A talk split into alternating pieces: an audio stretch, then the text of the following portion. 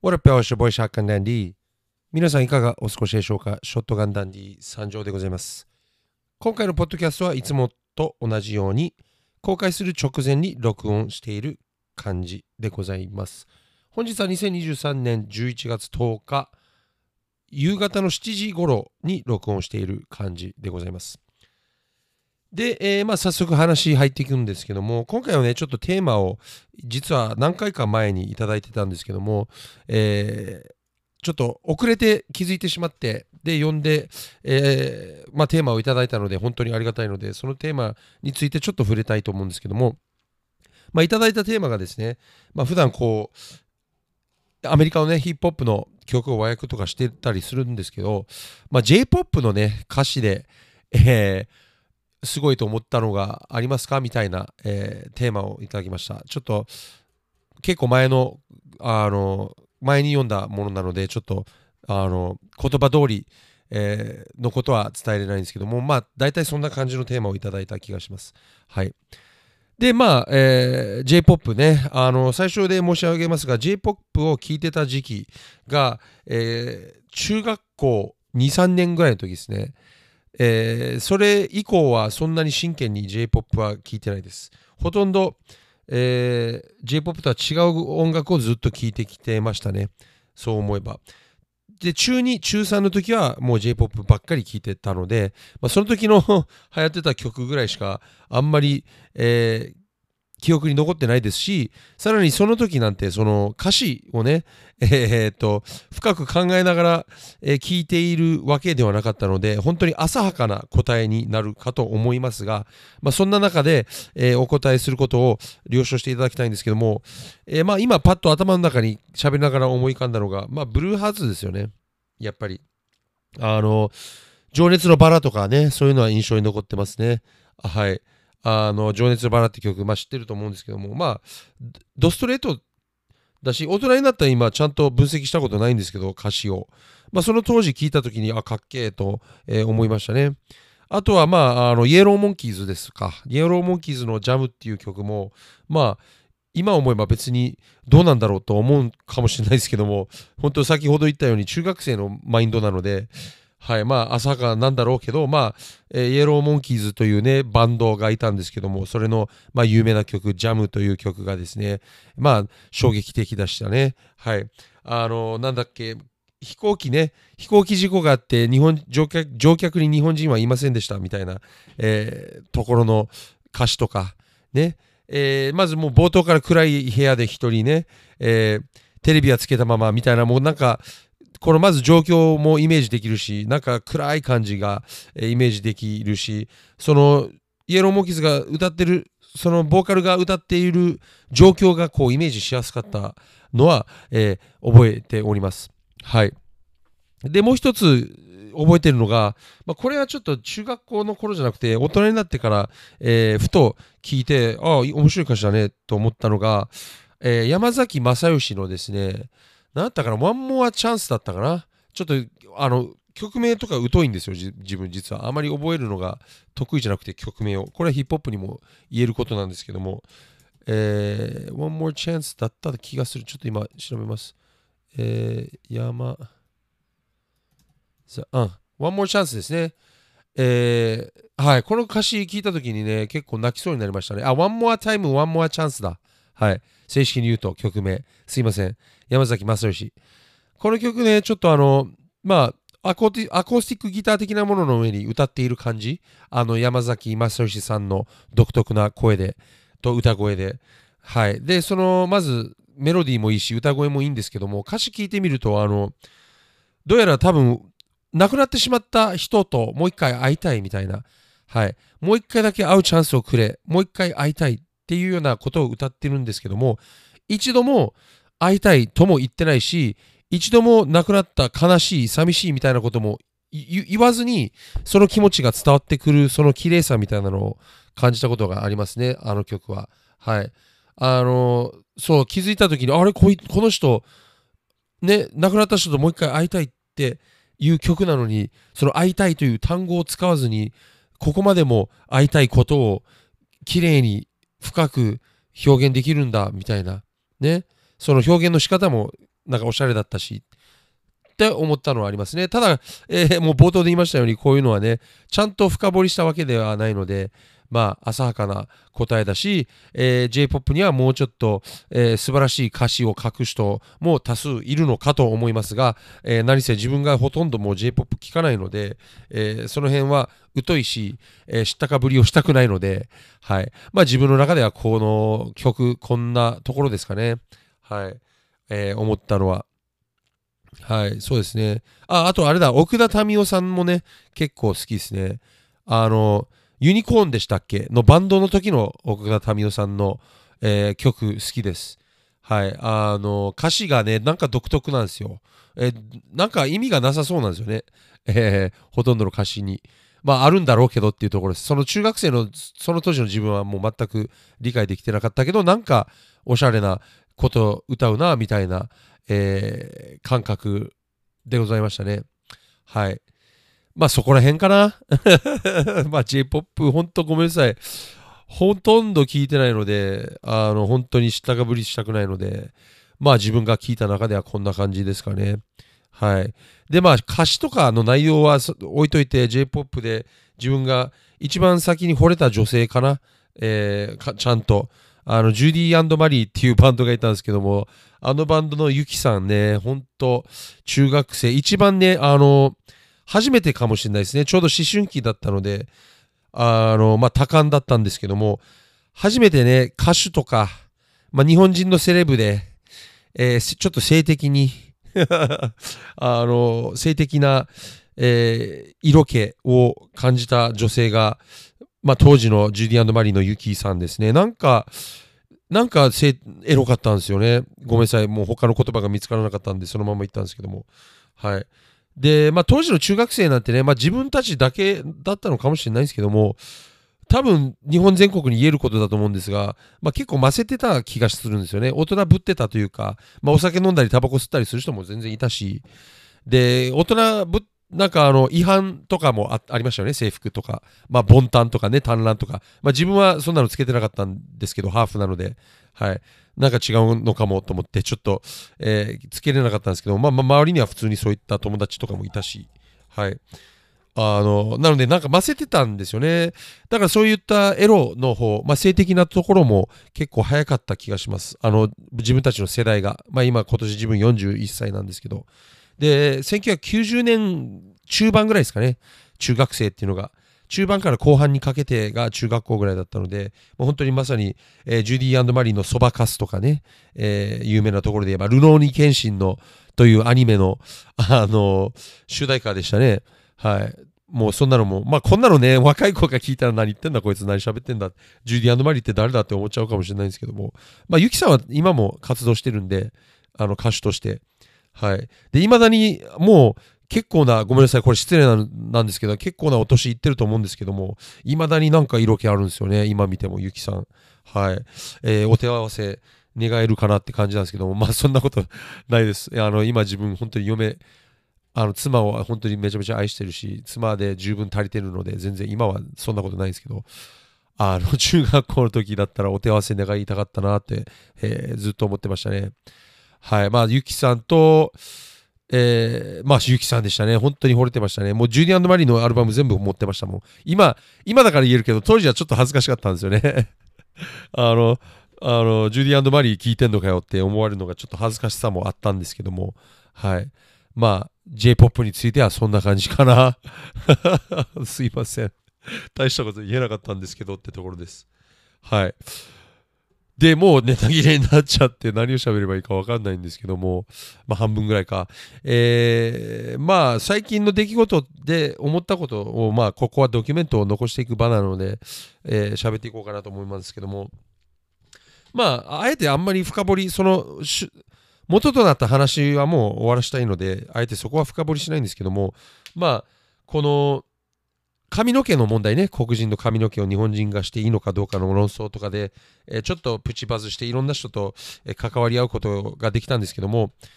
あの、それでいろんなことを気づきましたね。えー、まあ、その点についてちょっと喋っていきたいんですけども、気づいたことところです。はい。その、先ほども申したが、あの、もともとの話の内容はもう全く今、もう置いといて、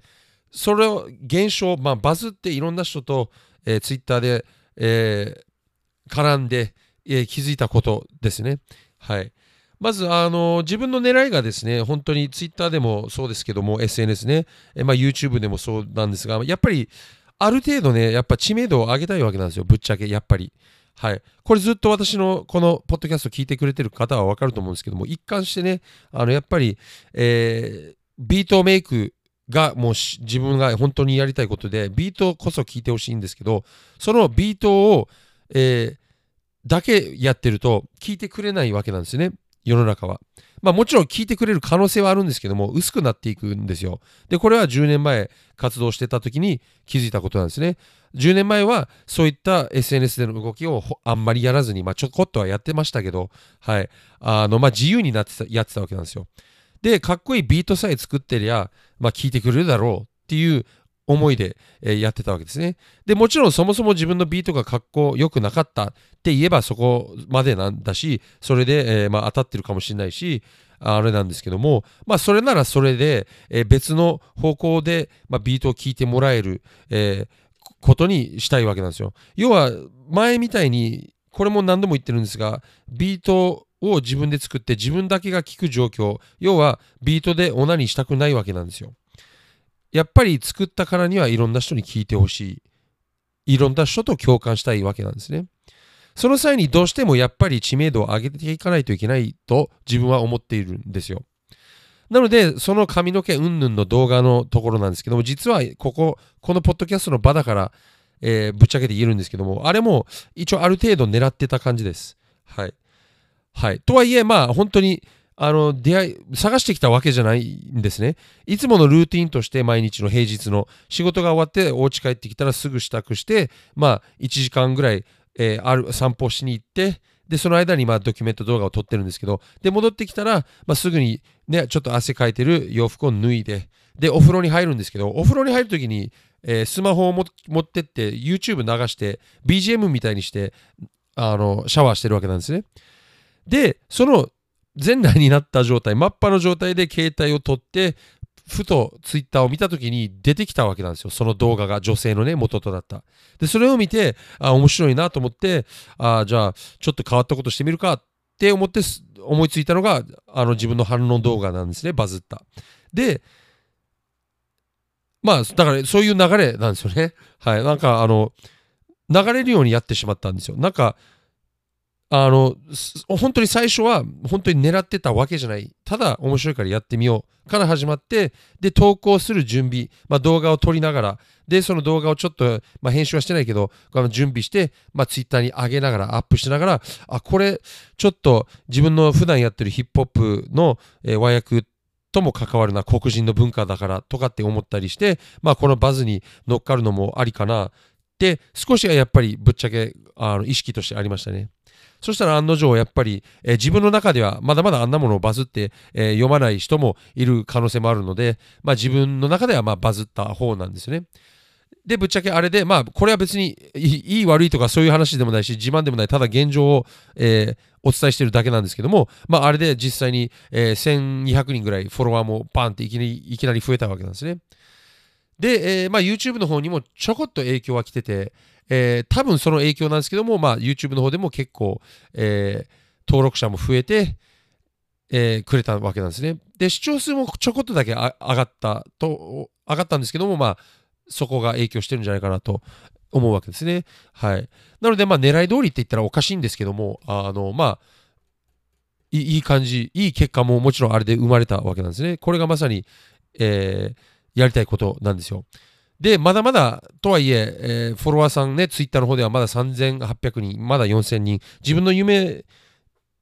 夢、最終目標にはまだまだほど遠いんですね。まあ、とはいえ、今こんなって言ってるけど、フォロワー数が全てとかそういう思いは全くないです。ぶっちゃけて言うと、実は SNS なんてやりたくないんですよ。本当は、ただ純粋にずっとビートだけを作っていたいわけなんですね。で、YouTube の、えー、木が向いた時にね、えー、ヒップホップの曲の和訳をしたいだけなんですよ。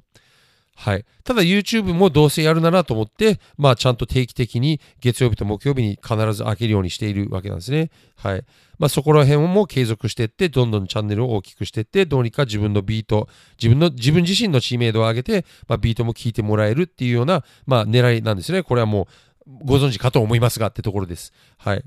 なので、えー、まあこの自分のこのバズったツイッターの方でやり取りいろんな論争の中に自分の、えー、自分が飛び込んでいったことに対して10年前の俺ならそれを客観的に見てね別の人がそれをやってるのを見たらちょっとダサいなとかなんでそんなことするんだろうやめればいいのにって思ってしまうと思うんですね。なので今回も自分の動きを見てそう思う人もいることをもう重々承知なんですよね。はい。でえー、もちろん、あの、そう思われるのはちょっと、あの、悲しいというか、悲しいというか、別に悲しくはないんですけども、あの、なんて言えばいいんだろう。えー、痛いというか、まあ、ダサいとは思われたくないじゃないですか、誰も。はい。でも、自分の目標のためにやっていることなので、まあ、ダサいとか、えー、やめてほしいって思われても、まあ、しゃあないけど、まあ、そこら辺は、自分はもう気にしてられないんですね。なぜなら自分は5年先、まあもう5年切っちゃってるんですけど、まあ、この5年計画に、えー、携わってて、で、5年計画のゴールだけ見てるので、まあ、そこに向かうための道のりなんですね。はい。なので、あまりぶれたくないわけですよ。周りの、えー、言葉でぶれたくない。とはいえ、まあ、もちろん間違ってたことをやってたら言ってほしいので、まあ、意見はもちろん言ってほしいんですね。もう本当にわがままなこと言ってるみたいなんですけども。はい。で、まあ、冷静になって考えたときに、まあ、そういうことも思ったけど、でもやっぱりああいう論争に身を投げるのは、まあ、悪いこともあるというか、やっぱりデメリット、メリットあるな。やっぱりちょっと気持ちも見えるし、あの、時間がめっちゃ使われますね。えーこれも言い訳なんですけども、その間に、まあ、普段撮ってるスラング動画も撮れなかったし、まあ、ドキュメント動画、ツイッターに上げてる方のもあまり撮れなかったし、で、YouTube もちょっとサボってしまったし、ビートメイクもサボってしまった。それに結構時間を取られてしまったんですね。時間もそうですけど、まあ、エネルギーもそうですね。なんか、えー、ベクトルがずれた感覚に陥りましたね。なんか。はい。あのーなんか普段の動きに傷が入ったというか、自分の中でですよ。あの、まあ、そこはまた修正して傷埋めて絆創膏貼って頑張ればいいんですけども、あの、やっぱりエネルギー使うなと思いますね。なので、えー、まあ、反動があるというか、デメリットとメリットがやっぱりあるなっていう話です。とはいええー、まあ、それをね、デメリットすらもメリットに変えてって、ポジティブにね、前向きに、えー、それを自分の夢の要素として、え、変換して、まあ、進んでいこうかなとは思います。で、もう一つ感じたことというか、冷静になって思ったことなんですけども、有名人というか、あの、ってすげえなって思いますね。あの、昔はね、これもね、あの、やっぱ大人になっていくにつれて結構気づいていく問題だし、えー、若い子に言ってもあまりピンとこないと思うんですね。自分もそうだったので若い時は。やっぱり、えー、有名人のことをちょっとどっか舐めてた部分もあるし、あの楽して稼いでるみたいな、えー、そこまでは思ってないですよ。でも、まあ、芸能人って楽そうとか楽しそうとかっていう、えー、思いもあったんですよね。有名人とかね。でも、こんなね、たかが 本当に3000人ぐらいのね、フォロワーがいる俺。で、たかがちょこっとバズっただけでも、こんなにエネルギー取られるもんなんだみたいな。こんなにいろんなやつにこんなことを言われるんだ、あんなこと言われるんだ。って気づいて、やっぱり有名人ってすげえな、欠けてるものが違うし、こんなペーペーな俺でもちょっとあのエネルギーを使うのに、あの人たちはもっともっとすげえステージでエネルギー使ってんだなっていう、えー、ことをさ、まあ、再確認できましたね。なので、やっぱり有名人ってね、まあ、どんなにいけすかねえやつでもい、いけすかない有名人、ちょっと自分と合わないなと思う有名人でも、やっぱりその、ね、有名人で頑張ってってることね、に対しては、まあ、リスペクトを送るべきだなって、えー、思いましたね。本当に。まあ、大人になるじゃないですけど、本当に、まあ、丸くなってってるんじゃないんですけども、まあ、えー、昔ね、自分も子供だった頃に思いもしなかったことですね。はい。なので、まあ自分が有名人に、まあぶっちゃけなりたいですよ、そりゃ。ある程度ね。すんげえ有名人になりたいわけじゃないですよ。ただ、あの、まあ、ある程度はやっぱり知名度欲しいじゃないですか。で、ビートをいろんな人に聞いてもらえるのでってところです。そこはまあ、えー、なんでよ、売名とかしたいのかよとかって思われても、まあ、しゃあないんですよね。これはもう自分がやりたいことなので。で、そもそもやりたいことに対して別に誰がどう思うが、自分は、まあ、やりたいことだからやるんでっていうところですよね。まあはい。なので皆さんもね、あの、自分の意見としては、ね、人の目を気にせずにね、えー、まあ、ダサいと思われても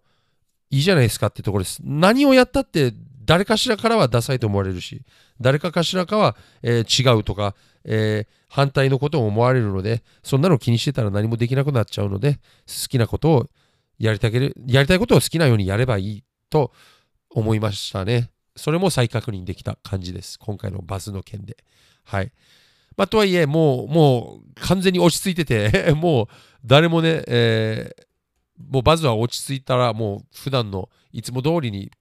急激に、急に戻りましたので、まあ面白いですね、インターネットってって思いましたね。初めての体感だったので、そういう体験かだったので、まあバズること自体が、はい。まあ、ここにその気持ちを綴ったまでです。ちょっと、話し方がしどろもどろでちょっと下手くそだったんですが、すいません。えー、まあ、ぐだぐだなの、ぐだぐだな話を最後まで本当にご視聴いただいて、本当に心より感謝しております。はい。もう20分も過ぎたので、この辺で終了したいと思います。本当にいつもより、あ、本当にいつもよりじゃない、本当にごめんなさい。頭が、もう脳みそがおかしい。年を取れば取るほどなんか喋れなくなってきてますね。すいません。はい。まあ、今回も最後までご視聴いただき、心より感謝しております。本当に本当に本当に本当にありがとうございます。次回のポッドキャストね、火曜日にぜひお会いいたしましょう。それでは皆さん、良い人生を。